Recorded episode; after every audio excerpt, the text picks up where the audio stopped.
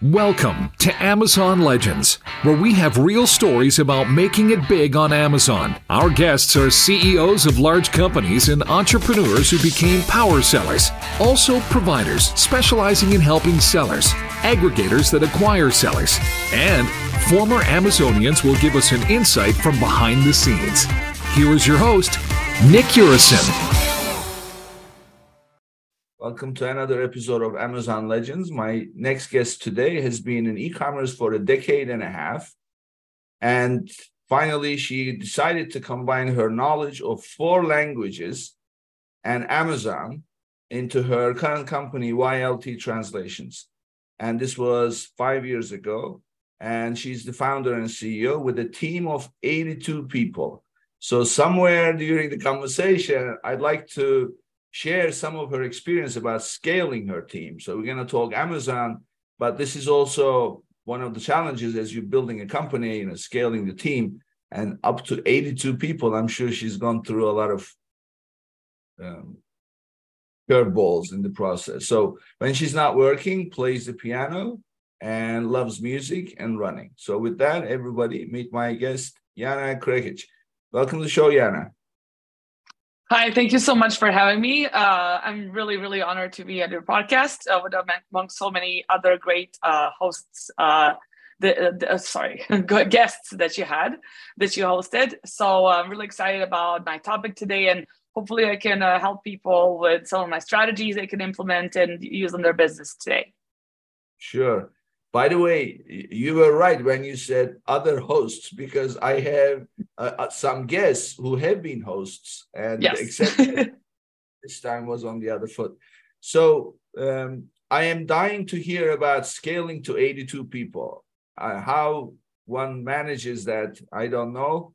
Uh, I mean, I've kind of faced that challenge myself. It's not easy. So uh, we'll get to it somewhere down the the, the, the show. But first, tell me something that you do very well right now. Uh, very well. We translate the listings into sales. This is what we do very, very well. So, and of course, your specialty is international marketplaces, right? It, so, yes, correct. Not a listing optimization service, so to speak, to launch, but you are more for companies who are already selling, but now they want to expand to international marketplaces and that's where you come in with the language exactly. Exactly. So what we really do well is we implement our strategy which works on international marketplaces and we do that so that your brand sees um, profit when it comes to content keywords absolutely everything uh, when it comes to written word of your brand and conveying the same message of your brand across different um, marketplaces and countries. Okay. And so how do you do that? Tell us how you do that. So uh, content is very important. Content is still king. Uh, keywords as well, probably number one and number two uh, when it comes to um, the importance of um, what's going to sell your product. So definitely, what we do is like we take the content that you have uh, in English. Let's say we mostly work with U.S. brands, and we translate that into um, into new content that resonates with the target audience that conveys the right message using localization, not using direct like one-to-one uh, translations, but more like a rewriting, doing a lot of keyword optimization, doing keyword research for each marketplace separately.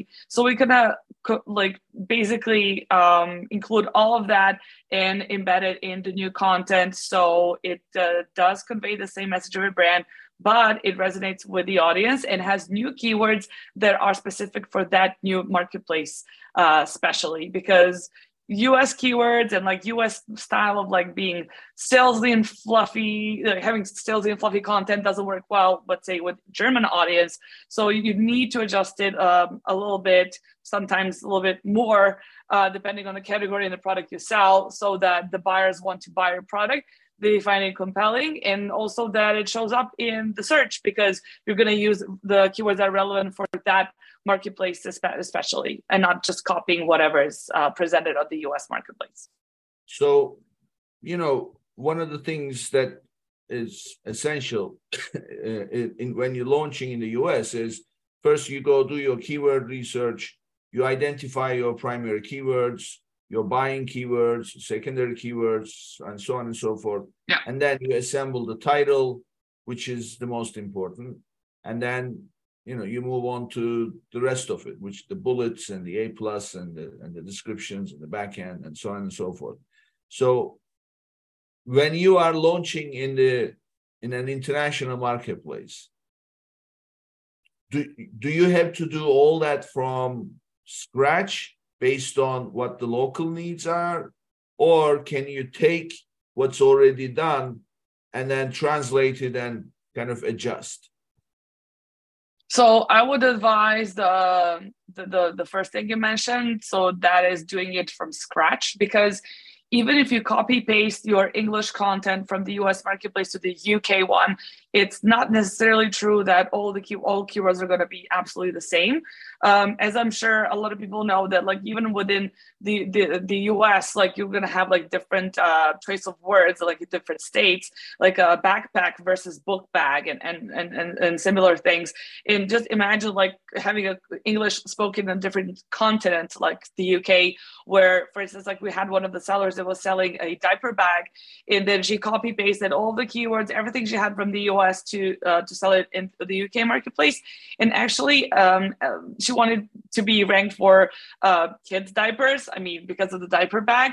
But in the UK, the word diapers is used for adult diapers only. So she was ranked for a completely different keyword. She was spending money on their running PPC campaigns for a completely wrong search term, um, and she just lost a lot of time and money. So uh, during the honeymoon period, you're definitely gonna uh, get much more opportunity that you actually actually deserve. So um, Amazon understands like how well you rank for certain terms. And so she kind of, you know, like she, she was very, very relevant for sh- what she should have been relevant for. And that did not do her any good. And just imagine just copy pasting the keywords and just having terrible results with that. And it doesn't necessarily mean that sometimes the words are going to be completely opposite meaning. It sometimes means that people are actually not looking for those uh, search terms. For instance, like in the US, maybe top search um, uh, terms are going to be gray travel mug, but maybe in the UK it's going to be black travel mug. And then gray would not be not even like in top 100 search terms. And that's something like we've seen happens very often. And there are like so many um, examples with products that are really successful, let's say in Germany or in Europe, and quite unsuccessful in the US. For instance, um, the case of wooden toys in Germany and throughout Europe, they're they're they're selling amazingly well, and any sort of toys for kids or like toddlers, the category is amazing, doing amazingly well, much better than in the US. But especially wooden toys are doing much better than there in the US, which has to do always with like um, just uh, uh, it's a cultural element it's um, sustainability much greater awareness of that in europe for instance but like also like other parameters like what we've uh, found out also was that this portable ac little um, portable AC that you can like you can use that like with batteries. Um, it's very popular in Germany. It's top 10 uh, search frequency terms in brand analytics. Whereas in the States, the it's like rated as 1,500 something um, search term frequency. So it's not in top selling product. And that is, there is like actually a, a very simple explanation to that. And that is because in Germany, uh, the, the climate is changing, global warming is happening, and summers tend to be hotter than they were 20 or 30 years ago. And um, most of the buildings and uh, houses in Germany, they do not have uh, central AC systems or any sort of ACs, ACs built into the buildings and houses. So people are like searching for other ways to cool off during uh, summers that are now 30 to 35 degrees Celsius. Uh, so basically over 100 Fahrenheit, which is really, really hot if you don't have an AC at your home. So they're looking to get like some portable and external products to cool off during the summer. And that is why this product is incredibly successful. Even though it's a seasonal product, you can make a lot of money selling that during uh, summer uh, summertime in uh, in Germany, definitely. And I mean, everybody knows that you know we know a lot of brands that do only seasonal products like Christmas presents or like Christmas Christmas cards that they do incredibly well, just with like the seasonal um, uh, branding and themes on their products. So I'm sure that a lot of uh, products that are like the AC could be found out there. Just if you look for like along along lines of like brand analytics and just see what the top search frequency terms are in um, five six countries that you might uh, want to consider selling it selling it. Yeah. So this almost tells me that you have to do product research almost before launching because you may find that your product is not a good fit for a particular international marketplace. So is that the kind of situation that you see or do you have do you just take on the product no matter what? Because there are search terms. So no matter what you're selling there are enough search terms and it could be a niche. Or do you have you ever found yourself with a client where just product is not a good fit or is it never the case so um, mostly brands come to us and they say, look, we want to sell in one, two, five, six, seven countries. And then we, of course, do the, the content, the, the keyword research, all of that. But lately, we've been asked uh, to help them understand if the product is going to be a right fit for uh, a new market. Uh, which actually makes me really happy, Nick, because I think this is what a lot of brands uh, do wrong. They don't do any sort of due diligence. So they see that there are competitors, or maybe they've heard that Germany is the biggest marketplace of the US. So they just want to go there like, uh, make it a quick win, like do like a, uh, you know, increase the revenue, you know, make bigger profit. But it's not all fun and games. And it's not that simple that you just say, like, okay, I'm going to go to Germany, do the VAT, all of that. And then just to understand that you've not made a lot of profit, that you basically just covered your expenses. And this is what happens a lot because brands and like bigger or smaller sellers, it doesn't really matter. They all do the same mistake and they just don't do any due diligence the right way. And due diligence is absolutely mandatory and it's not that difficult because you just have to have a couple of steps. And if all of those steps have like, you know, green lights on every single step of that, that means that this is the marketplace that you should consider expanding to. But n- not before you see like the, the revenue the product is making, sales, how fierce competitors are. Um, you know if there is some space for you to like maybe be ranked from some of the key- keywords that your competitors aren't aren't uh, using which is quite often uh, the case in different uh, non-english marketplaces and the reason to that is very simple because these us brands and you know enterprise levels or like small sellers they don't usually speak the target language so they don't consider content as important unfortunately. Um, content should be equally important across all uh, different marketplaces because you know keywords are the way how to find out your product uh, how consumers find your product. But a lot of cases what happens like when when we do like an audit or like give feedbacks on some listings that are underperforming is that content doesn't make much sense on any of these listings. And literally i would say 5% or less have integrated uh, keywords that make sense. So nobody has done any actual keyword research. So this is what we've seen that ha- that happens very very often. It is a mistake that you can easily uh, prevent uh, from happening, and you can just really maximize on that honeymoon period to get ranked on something that you, it's really relevant for your product and for something that could really help you later. Um, increase your brand awareness and like you know bring more products to the uh, to that marketplace. But as I said, due diligence is essential and it's really not that difficult uh, to, to feel the pulse of the new marketplace but you really have to feel the pulse um, uh, if you wanted like to keep on beating faster after that. And what i also think was important uh, we also had sellers that would come to us and say like listen so like we have this listing done like you know by somebody who knows amazon keywords are done everything seems perfect pictures all of that but the product is just not selling. And that was a very interesting case for me when we first got it a couple of years ago. So I went to my German team and I asked them, like, listen, so this the seller, he's like really, you know, he's really frustrated, frustrated because this product is not selling. He did everything by the book. Was is, is there any feedback I can get from you guys? In every single one of them, I have 14 uh, people on my German team. They said, you know what, Jana, like this is not a product for a German marketplace. It's not something that we would buy, and it doesn't resonate well with the German audience. And that product were two T-shirts with like Mr. and Mrs. T-shirts with like some funny drawings on them, and and everybody hated it, and they're just like, you know what, this is just not gonna not gonna work. And then I was like, hmm, see, like audience is very important. So I think that also before you start selling product, especially if you want to go to uh, Japan, which is like a really completely different marketplace than anything else, like um, Europe and US, like they're pretty much aligned. Like a lot of things will work if they work in the States, but for Japan, you can never know. Like you have to ask the the, the the the consumers in japan is this something that they would buy? And is this something that they would think it's weird or not? You know because it's different mentality and it's just quite quite different market than anything else um, on uh, global amazon marketplaces. So what i think could be really good idea is for sellers just to go to um, facebook expat groups and just ask them like hey i need a sample of Italian audience or like French or whichever other nation, just ask them, like, do you buy on Amazon? And would you think, would you buy this product? Or you can just ask, would you or somebody you know consider buying this product? Because then not necessarily maybe, you know, these uh the, the audience they ask, maybe they don't like to go skiing and you're selling ski, ski equipment, but they have neighbors and friends that love skiing and they would love to buy your winter ski jacket or your accessories or your crazy scarf or something like that.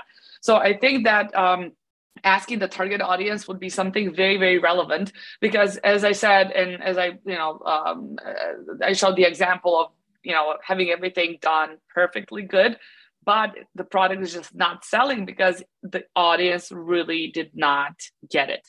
Um, so I think that's uh, one of the very important steps, which I think sellers and brands never think it's it's relevant but sometimes that can kill your product so Jana, uh, tell me, how do you do that research? I mean, it's a, it would be nice to have like focus groups and things like that, but that's obviously beyond reach. So, what is it? Can you share with us some practical ways to get a sense of whether or not a product is a good fit for a particular marketplace? Right. So we like to use helium 10, and then uh, we just go to um, helium 10. You do the magnet uh, keyword research, which is basically you search for the main keyword, you change the flag to whichever country you need and you just uh, dig in a little bit. You can use google translate. To just of understand what's that word that you're searching for. That you use that word into amazon.de for instance if you're doing the german research. And you see if this is the product that shows up because sometimes if you use google translate you're not going to get the exact product that Amazon is selling for that same word. So you need to double check that you are actually searching for the, the valid product and then you just uh, go back to helium 10 do the magnet research see the search volume. If there is a search volume of 100000 if that's the search volume for the exact product it means that people are looking for that product. I see. Okay so the, going back to the example of t-shirt with mr and mrs so would that would i guess you would search that term mr and mrs t-shirt and then if there is no search or similar. So that's that's the way you are talking about going about it, right? Yes, exactly. I would search for either that specific product or something similar and try to understand if this is um, something that is being sold. Maybe there's not going to be Mr. and Mrs., but if they're going to be matching shirts with girlfriend, boyfriend, or as a couple, and that would work well, then I'm sure that your Mr. and Mrs. would work. But in this case, it didn't. Like we didn't find anything similar to that, and that was a very good. Um, uh, that was a good sign for us to understand that this is something that would need to be changed a lot in order to be sold in Germany. So you'd have to change the couple t-shirts to something else which had nothing to do with couples. Okay. So you know, this brings us to a, a, an interesting question because, as you know, when you're launching something new, you've got a great idea, it's unique, and you've come up with this idea, and then you've done your research, and and there's nobody doing it. So you say, okay, we're gonna be the first mover in this space, yeah. and nobody else is doing it. So it's a great thing. But what you are saying is that's not really the case in some cases because you want competition because yes. that's the other side of it right so if there is nobody doing it there is probably a good reason why nobody's doing it i agree I agree. I would say that if you sell a new product and you don't have any competitors on that marketplace, I would think twice before I launch it. Me personally, I would not recommend doing there unless you've done some extended, amazing due diligence and research on it. So that you're 100% sure that this product is going to make it. But from my experience, if you don't have any competitors, stay away from that marketplace. Okay, that's a that's a very valuable thing to to hear really especially in the amazon space because the alternative is you go do all the research spend all the money and the time and send inventory and then they get all the regulatory stuff with vats and everything and then only to find out that this actually has no demand so okay so really i mean we've been talking now uh, about 20 minutes and what i picked up from you is two things really before you do anything. First, you have to do your research as if you are going to launch the product for the first time or you're going to launch a product for the first time to see if your product is a good fit for that marketplace. You do your research, you measure the demand before even keyword to see product is a good fit. Then you simply go back to the drawing board as if you don't have a listing as you would have in the US with all the content, that you start from scratch because it's totally different language. I mean, it is not even different version of the English language. It's a completely different language, right? So, yeah. so yes. Uh, and that language, so taking your keywords and then just translating them and then trying to figure that's not the way to do it. So you have to build it from scratch with the with the right kind of search terms that have demand and that will describe and then touch those emotional points that the correct. correct. yes okay. because consumers consumers will look for different things. And just um, think of this as having you know you went to university and your college roommate was german. Was he the same guy as you were? Like you know like with the mentality was it the same? Did you guys enjoy same things I don't think so. You know, it was quite different. And Germans were pretty much like straightforward, or like, you know, black and black or white. It, well, Americans are like salesy and fluffy, and let me tell you this story, and like, you know, let me just sweet talk and sugarcoat everything for you. So just like think of that when you think of you know presenting your products to a different audience. They're not going to search for same things as you are. They're going to have different search terms because they will have different preferences. So just bear that in mind when you are uh, building a new listing that you want to um, to sell in a different country to a different mentality and different culture than yours. Yeah. So there is a great saying that i and anybody listening to my my episodes i'm sure they've heard it that uh, when you have a new idea and you're looking to launch a business, it goes think global, but act local. So yes.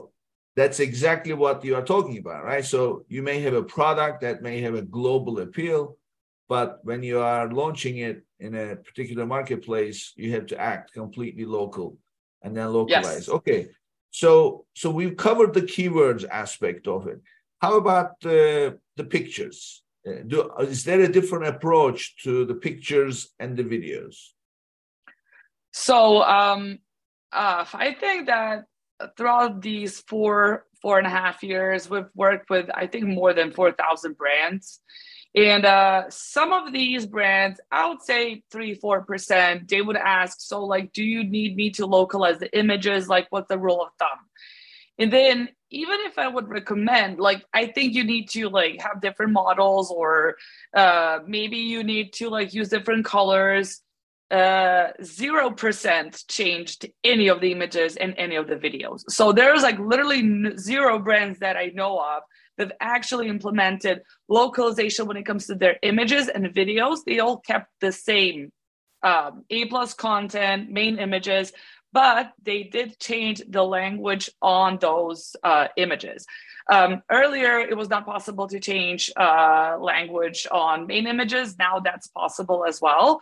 And then A plus content also, of course, like uh, it's better to have um, let's say uh, Japanese or German instruction or slogan of your company or whatever, like written in their target language because um, according to Harvard Business Review, I think it's only uh, 15% of the whole uh, population, like human population, that speaks English. So if you sell like in non-English marketplaces, um, you'll be basically targeting every second or third consumer instead of like every single person. So my strongest recommendation and what I've seen that that brands do, not all of them, but I think more and more nowadays, is that they change the wording on their images. And if you have uh, videos, they just use subtitles in the target um, language, or if they have some words showing up in the videos, they change that those two, and that does make an impact. And we've recently had a case study with one of the sellers.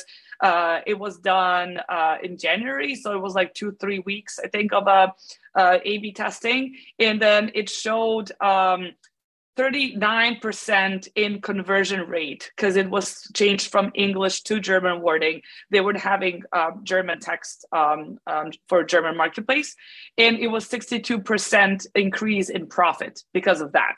That was the only thing they changed. It was an A plus images because it showed how to unzip um, the this was like this like kids uh, toddler's fleece jacket because it had like a really cool way how to like zip and unzip it.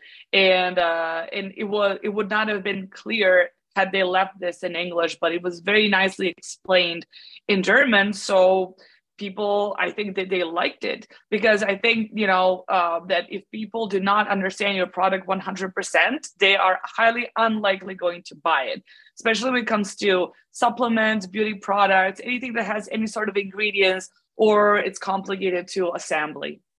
Yeah. This is this is interesting. So you you you are saying that your images can stay the same, but any yeah.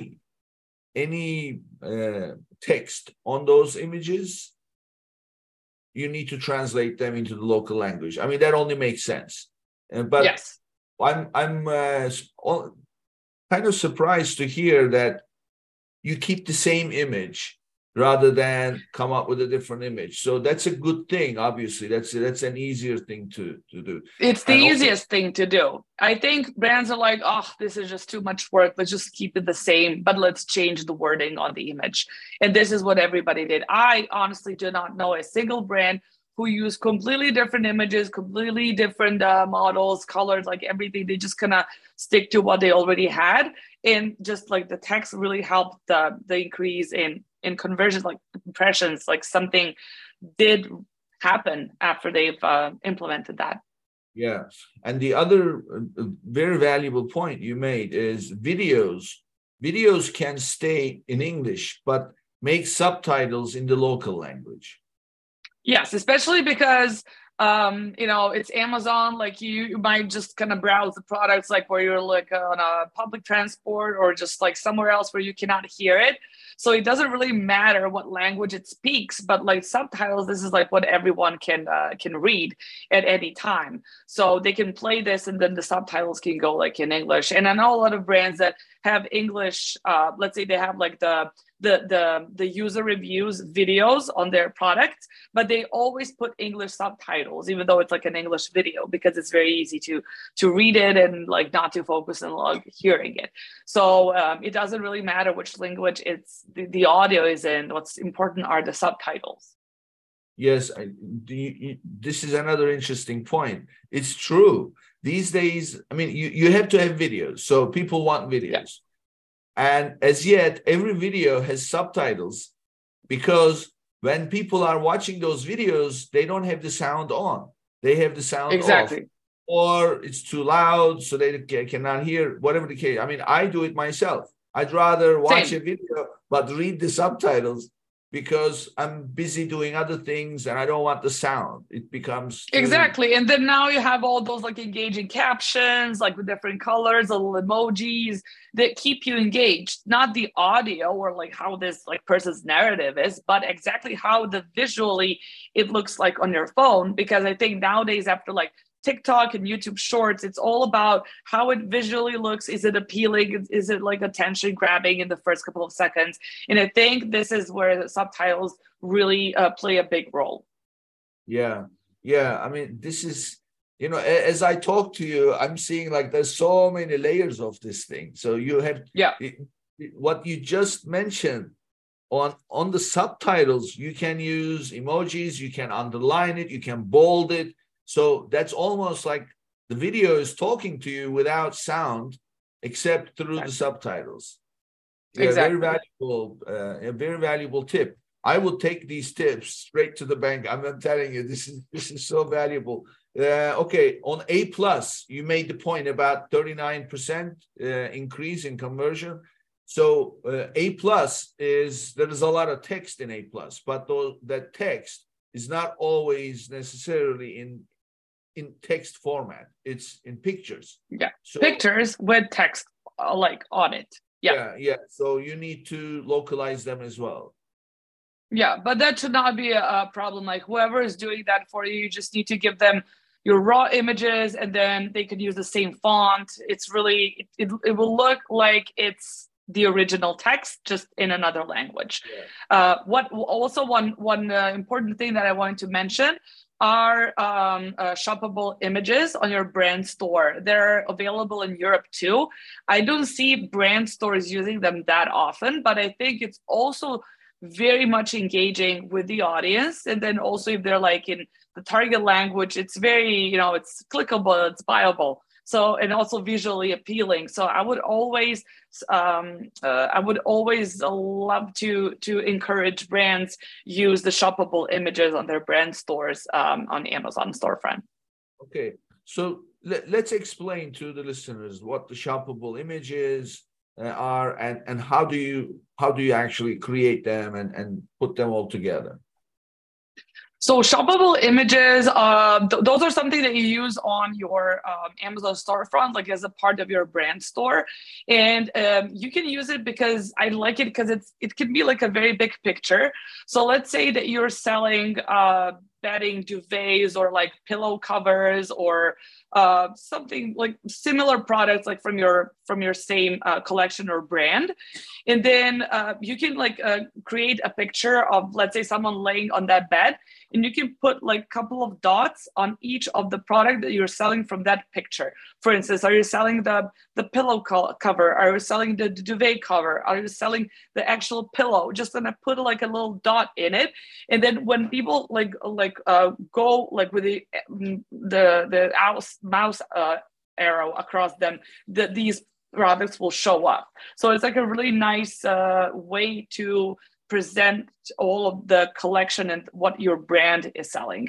And this is like really, um, uh, it's really uh, simple to set it up. Uh, basically, you um, add a new section to a page in Amazon stores. Um, you choose the shoppable image tile type. Um, the shoppable image can be its own full white section or in the layout with large and medium sized tile options, depending what you want. Then you upload an image or add one from the asset library. You can crop it if you need it. You can just kind of make it, you know, you can customize it as much as you want. And then you can place up to six products interaction points on the image and link to products through the um, editing screen. And you just uh, save and submit and then you publish it that way. And i think it's a perfect uh, preview of like what your brand is offering. And and this takes place on the store amazon storefront yes right? brand store. Yeah storefront it's your brand store. It's like presenting who your brand is. You know, it's like basically having a little Shopify store, uh, but you're having your brand store on um, Amazon. But I think it's really nice because you can have a better overview of what you're selling instead of having people to click and scroll and this and that category and like the pillows and the duvets. You have the whole picture, and then also people can visualize how these things look all at the same time. You know, like maybe they don't like your pillows, but they love the duvets, and they would not not be scrolling for the duvets after they saw your pillows. But now they can see them all at once in this like big picture, which is like basically your brand portfolio. And they, they can um, they can uh, decide if they want to click and see more and research more about it. Yeah, and and the other thing that that would re- drive traffic to your Amazon storefront is linking your listing from your A plus page back to your storefront with a yes. with a link. So that way it kind of becomes you create your own ecosystem. So people yeah. do a search and then your listing comes up if you've done a good job with your content, your PPC, and uh, they click on the listing, they come to the product page. On the product page, they have your you have your A plus content. From your A plus content, you link it back to your Amazon storefront. And now on the Amazon storefront, you have the shoppable images of different products, and they could you could really capture the the shopper, you know, in a way that that you are showing them, you're showcasing, so to speak, some of the products that exactly showcasing. That's the word, showcase yeah. everything yeah. you have. Yeah. yeah, yeah, that's a that's a great idea. Okay, so I want to talk a little bit about um, the, the the measuring of the performance, so to speak. So when you launch in an international marketplace, tell us about what you are measuring to see if it's a successful launch or what are some areas for improvement.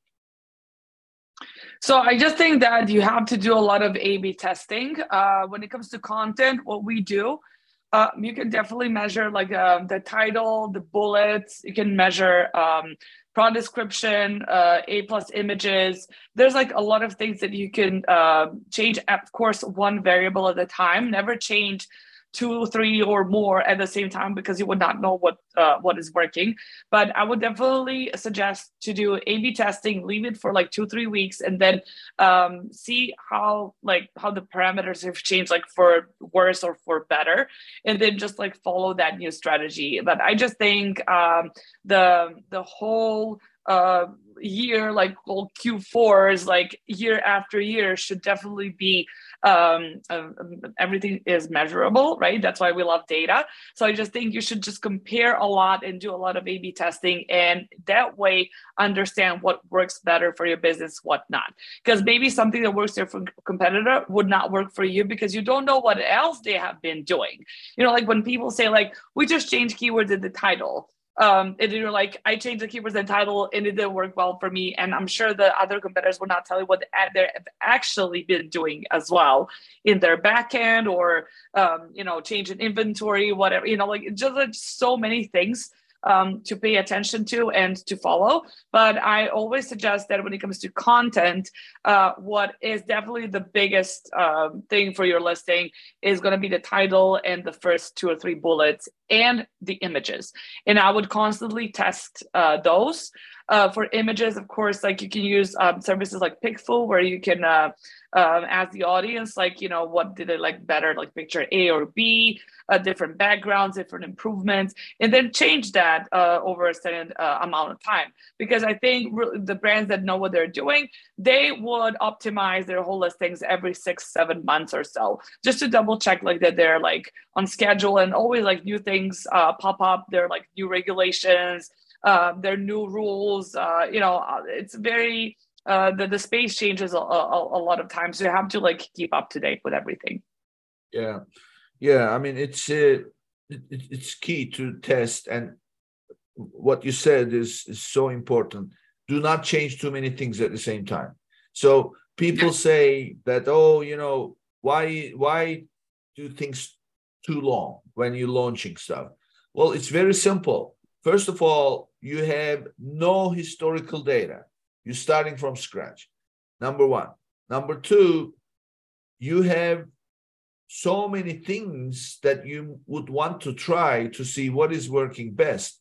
But in order to try those things, you need to try one thing at a time for a, a substantial amount of time so that you collect enough data so rather than do it for a few days and then move on and then do something else or change three things and then give it a week. It doesn't work that way. So you have to change one thing and then give it two, three weeks and then change another thing, give it two, three weeks, and then compare the data and then keep going. So this takes, so before you know it, one single listing could take you six months before yeah. you know what's working and what kind of performance it's getting.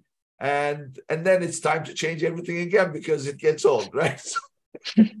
yeah unfortunately brands are not that consistent uh, also like i don't think a lot of them keep up with the uh, with a mandatory maintenance like they just uh, set it and forget it as it happens a, a lot of yeah. time uh, but uh, ideally i think also when it comes to content and keywords you should refresh and make sure that your content is up to date every six months just like to make sure that you're still you know ranking for the relevant terms that nothing new uh, popped up. You know, maybe you want to refresh it for seasonal keywords, like you know, depending on what you're selling, like Mother's Day um, keywords, or you know, Christmas, or any of the Fourth of July holidays, or anything like it. Yeah, yeah, definitely. And those special days, you know, if you you may benefit from adding some elements to your images, and so that way people connect more. So this is uh, extremely valuable. So, Jana, I want to hear from you about scaling your team. So, give us how do you, and for those who are watching, they can see Jana. And uh, those who are listening, you can, but you better check the video. You think that she's like uh, some senior person, and she's like a, a, a young lady, and and this lady has built this company to 82 people. So tell us, what is your secret to do it successfully? So I don't think it's a secret. I just think it's uh, ability to learn how to delegate. This is that was something which was the most difficult thing for me to learn. But after I've um, I've learned how to do it, this is when things started happening for me, and this is when my team uh, scaled uh, the first year it was like me and three freelancers basically, and I was doing everything. I was doing 20 hours a day and, and I was working nonstop for the first year and a half. And then I just wanted to go on vacation. And then I was packing my laptop and my husband said like, wait, wait, what, what are you doing? Like we're going on vacation. I'm like, yeah, I know I'm to work on vacation. And he goes like, no, no, no, like you're not to work on vacation. And then uh, what happened is that there was like actually no Wi-Fi there. So I had to delegate it unwillingly to uh, uh, my ex coworker who took care of the things. And I didn't sleep for five days. I thought, you know, everything is ruined. Like I don't have a company anymore because I am a freak control. And I didn't really like that. What that it was like really out of my hand. But then when I came back from the vacation, um, nothing happened. Everything was okay. There were like they were like minor screw ups, but nothing too important that could ruin everything I was building. And after that, I just realized, you know what? I need to have some time off and I need to delegate because I know I know that there, there's no one that will be as good as me at what I do. But if, if things get done, if we have we get project delivered to clients, we get paid, that is good enough for me. And then at, from that point, I started delegating more and more. I build our SOPs. Uh, we have our knowledge base where we have absolutely everything, all questions and answers in form of videos. So we basically covered everything that anyone could talk, ask me I've made those videos by myself. It took me a while, but they're still legit even today, like two years later. And then whoever has a question looks the knowledge base first, and then comes to some of our project managers or COO, not before that. So, like, I, I think the building procedures and delegating and just kind of making it, um, making your company uh, and the whole procedures, I like to call it idiot proof which means that even the stupidest question kind of gets answered inside of that procedures and like the videos and everything you built this is something that you want to strive to do because you want to put your business on autopilot and then you want to focus on your business and not working in your business because you don't want to be um, just uh, prison into um, operational work. You want to be building uh, your business bigger and greater and like focusing your time on what's relevant. Now what i do is that i put on paper how much uh, money i make my, my company makes during month. And then i say like okay my my one hour of my time is worth this much then. And then if there's something for me to do operationally in the business sometimes or maybe take a phone call or jump on an irrelevant meeting. I would say like is this call or something i need to do operationally is it worth my time?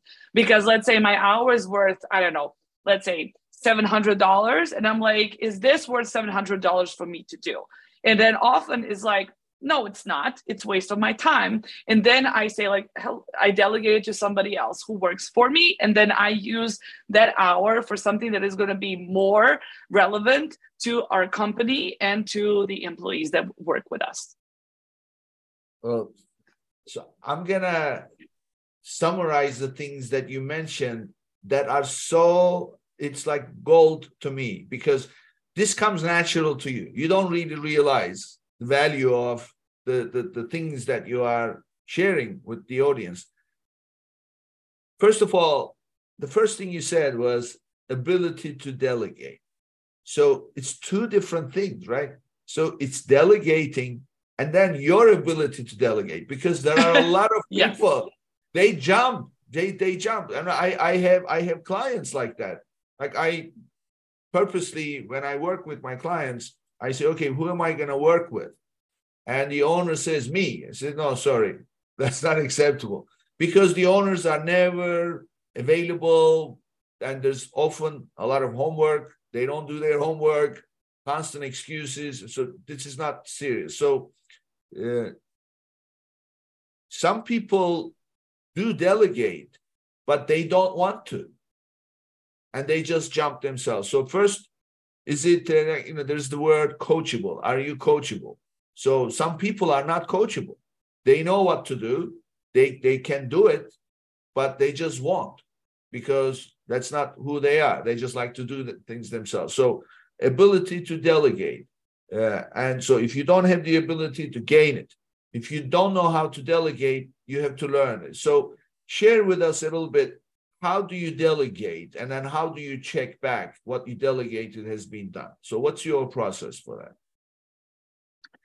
Um, so now uh, I have a C level management, so I don't check in a lot. I have my COO who does that for me. Uh, so she she would, for instance, tell me, "Hey, so we've delegated, like she has personally delegated this to a project manager or somebody else on the team, and then uh, she get back she gets back to me saying, "Hey, so this is it went this this is this this are the results." Uh, this did not go well, this went well, blah blah. So she basically we have a call once a week uh, where I keep up with the uh, most of things uh, that are that are relevant to me, and then she tells me like, okay, so remember this client, it was very important. We did this, we did this, this did go well, this went well. So she kind of summarizes everything for me, so that she keeps me in the loop that way. There's absolutely no way that I can keep track of absolutely everything uh, going on in the company because we do a lot of projects. Those are probably two, 3,000 products every month, sometimes even more. And then there's absolutely no way for me to keep track on every single project. But that's why I have my COO in place. And see, she's probably the most organized and hardest working person I know. And what I like to do is like I like to hire people that are smarter, smarter and better than me in some of different things. Like I suck at numbers. Like I really do not don't know how to do P&L, but I have a really good CFO and she tells me like, no, no, no, this is not great. And she corrects me and she sends all the good things. And me personally, I'm really not great and at uh, giving quotes. I would probably not even break even. And I don't think I was doing a great job at the beginning because I was covering all of that at the beginning of uh, business like four and a half years ago. But now when I give a quote to someone, like talking at a conference or somewhere else, then my CEO, Luna, comes to me and she's like, what the hell did you do? Like, we're not even breaking even with this product. And I'm like, oh my God, really? And then I'm like, okay, I'm putting you on it, just like, you know, you know, hop in a call and just negotiate something better. And she comes back and she tells me like, we're good. And, you know, I mean, people, they, you, you cannot be good at everything. And I don't, and I think it's a really good thing to admit what you're not good at and then hire someone who's better at it than you. And that's like, you have to think overall, like, what's better for my business? You like, Amazon space and e-commerce space is uh, like a like a, a game of egos and very big, um, yeah, very big egos in the game. And people really get upset when they have to admit that they're wrong or they're not good at something. But I think that you should turn that into your strength because uh, I would have never scaled my company this big had I like was try- had I tried to keep on top of absolutely everything, which is impossible.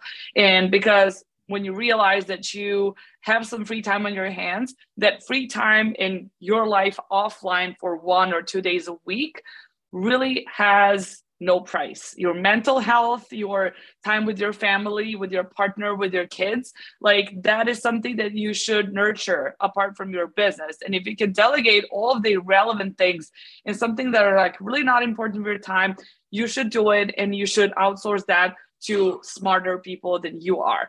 And of course, I've had a lot of problems and really bad hires, and I've had a lot of bad experiences but eventually i could count on a couple of people from my company that i know that they will keep on top of uh, things that will not let things uh, fall apart yeah the, the, the, i mean it's so true that you have to hire people better than you and leverage their strength into the strength of the company. Uh, if you're doing it yourself it's uh, you're spreading yourself too thin you have no life. Yes. Frankly you're not yes. even good at it. So why are you doing it? So you wouldn't actually yeah. hire yourself for some of the jobs you are doing right? So yes. No absolutely not uh, the only reason why I was doing that is that as I said, like I couldn't afford anybody else, and also I was a control freak that would not exactly. let go and everything because I would think everything will start falling apart, which is absolutely not true. You know, whatever you're thinking, it's not that bad. And whenever you think like, oh my God, this is the end of the world, it's not. You know, yeah. and it's always better than how you um, how you experience it what do you think is going to happen? So i'm sure that um, a lot of things are only in our minds because it's hard for us to let it go especially if, if you've been building something from scratch and you know it's yours it's your little baby and so they're like no everybody's going to ruin it but you have to understand that you have to sacrifice something in order to scale that baby and to scale your team above 10 uh, team members, which is very often a bottleneck for a lot of teams and for a lot of companies. Um, and you have to go outside of your comfort zone. And you know what? Like every time when I feel like, oh my God, this is terrible, giving me anxiety, I just go and do it. Or I let somebody else handle it. I'm like, this is not a good idea. If I, you know, say yes to this project and then we say yes, and I'm like, you know i'm scared what's going to happen and some good things come out of it. Because i think that there's actually no growth if, if you're not outside of your comfort zone sometimes. If you're staying in your comfort zone then you're going to have like a an agency or brand with three products you're going to do average but you're never going to do anything amazing.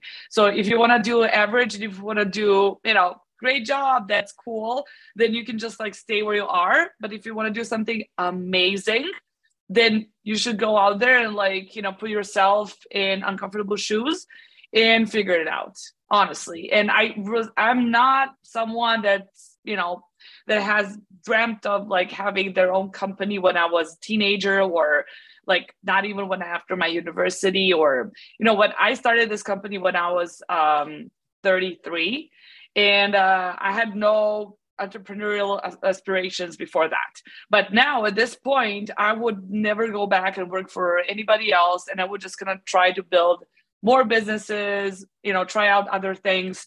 And this was not who I was. Like mentally, I was not ready for any any of this. I was not a public speaker. I was not great at talking about what we do. I would never hop on a podcast and be like, why would they even want to, you know, talk to me in a podcast? Like, who would even use our services? To the point where I can go on a very big stage and talk to in front of uh, hundreds of people and just uh, be sure that when we do something, it's really good. We work with a bunch of enterprises. So everything is about how much you're willing to push yourself and um, the the persistence. Like that's two most important things. So this is actually a good segue to what we want to know about you. So tell us about yourself. So t- uh, take us back to the beginning. Where did you grow up? So I'm born and raised in Belgrade in Serbia. That's a small country in Southeast Europe. Um, and uh, it's not a amazingly um, well e-commerce, let's say, environment over there. Um, so it's not an actually fantastic environment to grow in and to be um, uh, to to try to understand that there's something for you outside of nine to five office jobs, basically. Um, well, my, my parents before, before, the nine to five job, nine to five job. I mean, yeah. Growing up, I want to know about your experience growing up because clearly today you are a, a business person. You with a lot of responsibilities, a lot of risk taking. So making money, leading people. I want to know when did you realize growing up as a kid that these things that were things that you were doing that you wanted to do? So as a kid, I've always had a lot of responsibilities and I've really, really enjoyed that. So ever since I was five years old, I would go to a British kindergarten in the morning till like noon. And then after that, I would go to musical kindergarten. In my whole life, I've been going to like parallel schools, uh, high schools, and I would just basically just, you know, be like I will be out there and learn. Like I would be learning constantly for like 12 hours a day. But then after that, I would love to go out and hang out with my friends. And I was always someone who had a lot of energy. Um, I was never into sports. I was always more into like books and music and uh, and uh, instruments and concerts.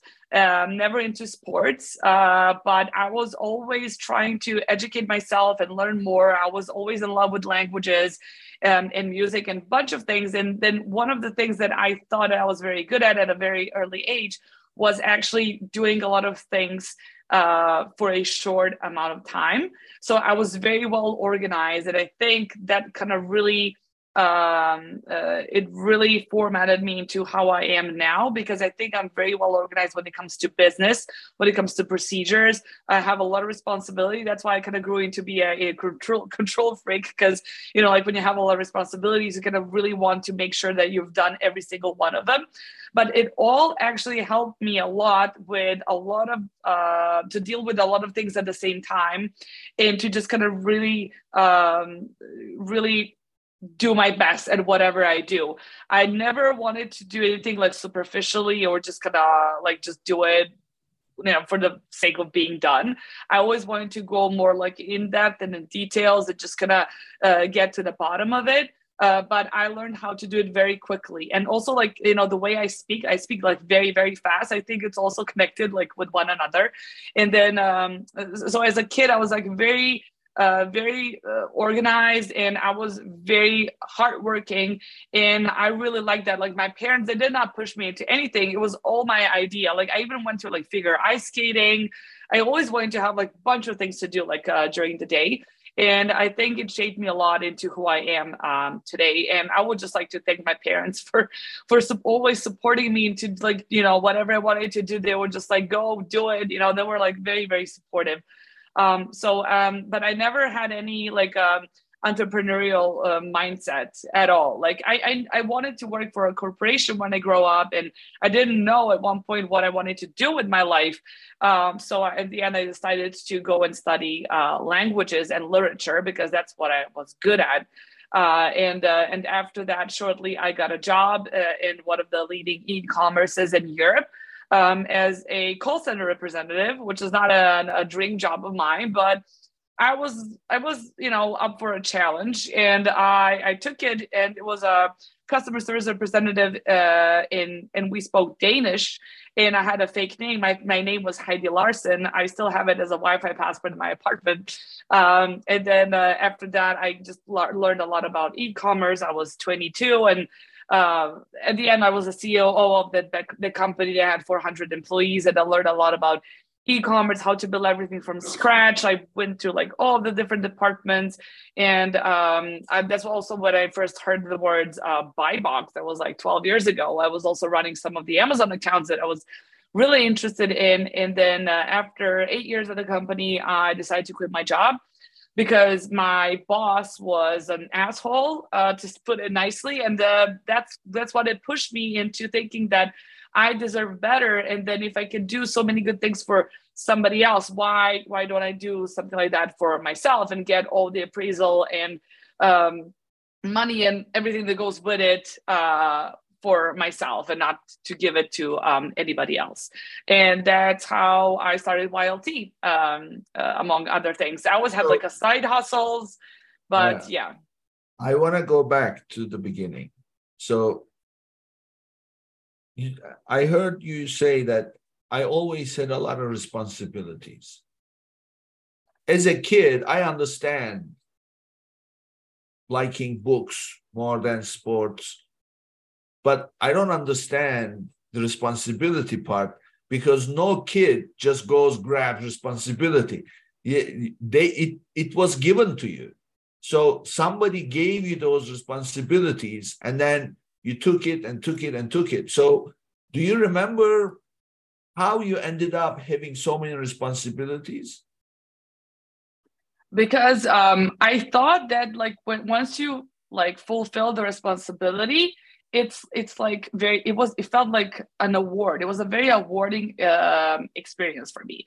Like for instance like uh, i would like go to my musical kindergarten and then the teacher would say like this is your homework and you need to practice. And then i would go home and i would do my homework and practice on my own. Like my parents would never check up on me like if i did my homework or if i went to the store and bought like this new musical book. And you know like i was always ready and prepared. But i was not like too nerdy. I really really enjoyed it. And then the more tasks someone would give me I would uh, accept it as a challenge to like take him off the list. And then once I was able to do it, I felt really happy and good about myself.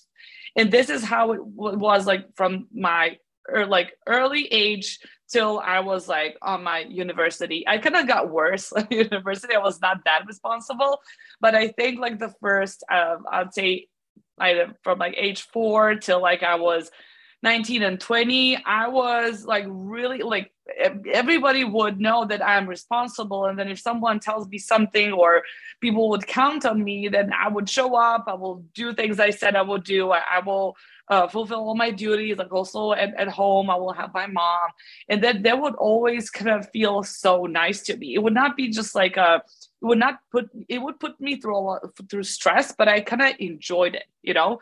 It was like the the stress and uh, the challenge and everything that was like very exciting for me. So it was like every time that i would like reach a goal or milestone or like did something better than the previous time i would be like wow like I, i'm doing something really good. Like i'm proud of myself. And i was just really enjoying the whole ride even though those those things would be as small as like you know like clean your monitor or i don't know wash your hair every three days or something like that you know? Like it would be very very important for me and then i would make sure that i stick to that schedule and then i need to be also very punctual uh, in order to feel a lot, a lot of things. So there were like a lot of skills that i actually developed at that age and and that i kept them till this day and i think that way of life really really helped me into organizing my business the way it is today. So would you say that when you are when you take a, on a responsibility and then you're supposed to deliver something in the end or accomplish something did you was the thought in your mind how you're going to feel once you accomplish it? Or what if i fail and and i don't want to fail i don't want to feel bad so therefore i must be successful which one was stronger what was your driver Oh, the driver was definitely that I I cannot fail. Like that's like not an option. And I kind of was really hard on myself for for a lot of things and I'm still hard on myself for a lot of uh things uh, as well. And a lot of times I forget to be on my own side. That is also like a downside of how I am right now. Uh, and I think a lot of people are really hard on themselves because if you fail, it's not what's the worst that can happen. You're not going to die, right? It's not, nothing existentially bad is going to happen to you. This is what a lot of us always forget that fail, failure is a part of the learning process, and that's absolutely fine. But I think what what I did not realize, and what I think a lot of kids and like teenagers and a lot of you know adults don't realize is that we've been brought up in a system where you're taught in school that if you make a mistake you should be punished for that. Like you have like a lower grade you're gonna like fail this class and like all of that you know? Like if you think outside of the box some of the teachers don't like it they're they're not gonna be happy with that and you're like you know making things up or just kind of having a different angle to things that you were supposed to. So i think that from a very early age we're kind of um, taught to like you know fit in into the like the shape box that they think it's gonna be where you belong and then that's why people are like afraid to experiment and to, just to even fail. Also like a lot of parents really punish their kids for failures and they just um, don't understand how to approach them differently.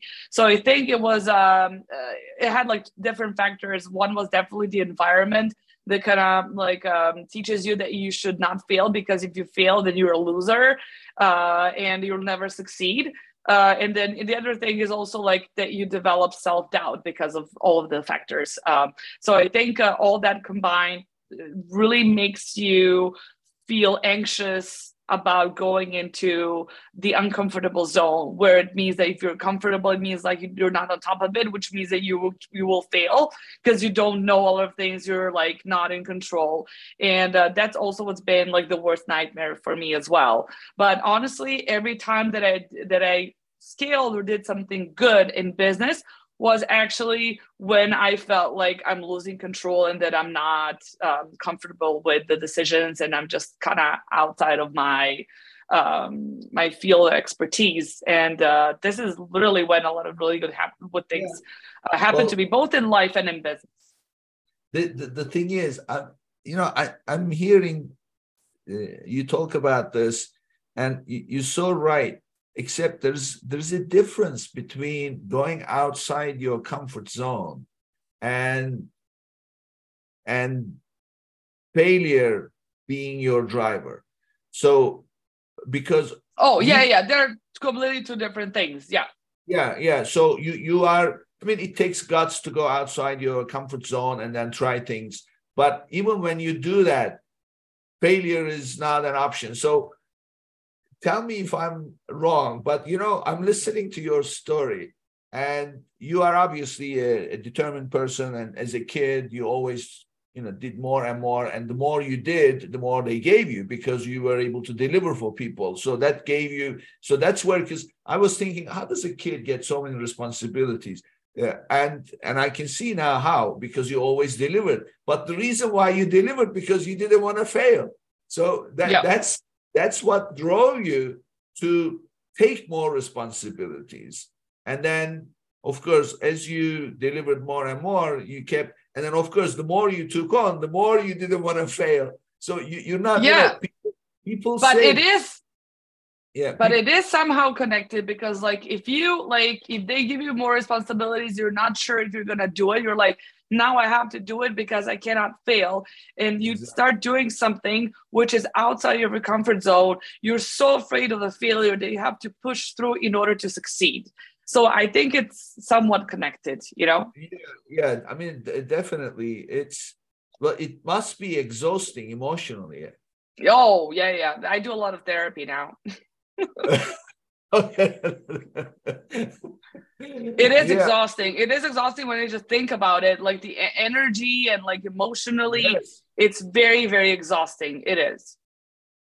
Yeah, I I hear you. It's it's it's tough.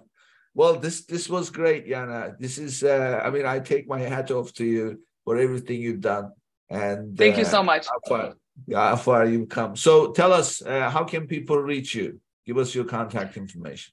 Yeah, so um, I'm very active on LinkedIn. I really share some good content about e-commerce in general, but also international expansion. I, I do I analyze a lot of brands, point out to their uh, weak spots, like what they could do to improve a lot of things. So it's really good if you follow me on LinkedIn. So that would be great. Also, you can follow our page on, on LinkedIn as well. Uh, we are always up to date with all of the Amazon international expansion um, content.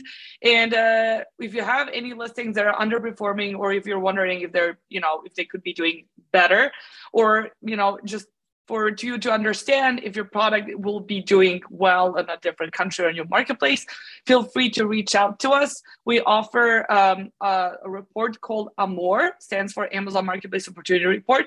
It's a manual report on 20 plus pages that will definitely help you realize if this is something that you should do or not, like what country to, to sell in next. And definitely, if you have any questions about um, e-commerce, Shopify, anything else, I'll be I'll be happy to answer. I love to brainstorm about um, brands and you know how to how to uh, make them better. Great, thank you, Jana. This was one of the greatest episodes I've had, and learning about it was a lot of fun. Thank you for being here. Thank you so much, Nick, for having me. Thank you. My pleasure. And this brings us to the end of another episode, and I'll see you on the next one.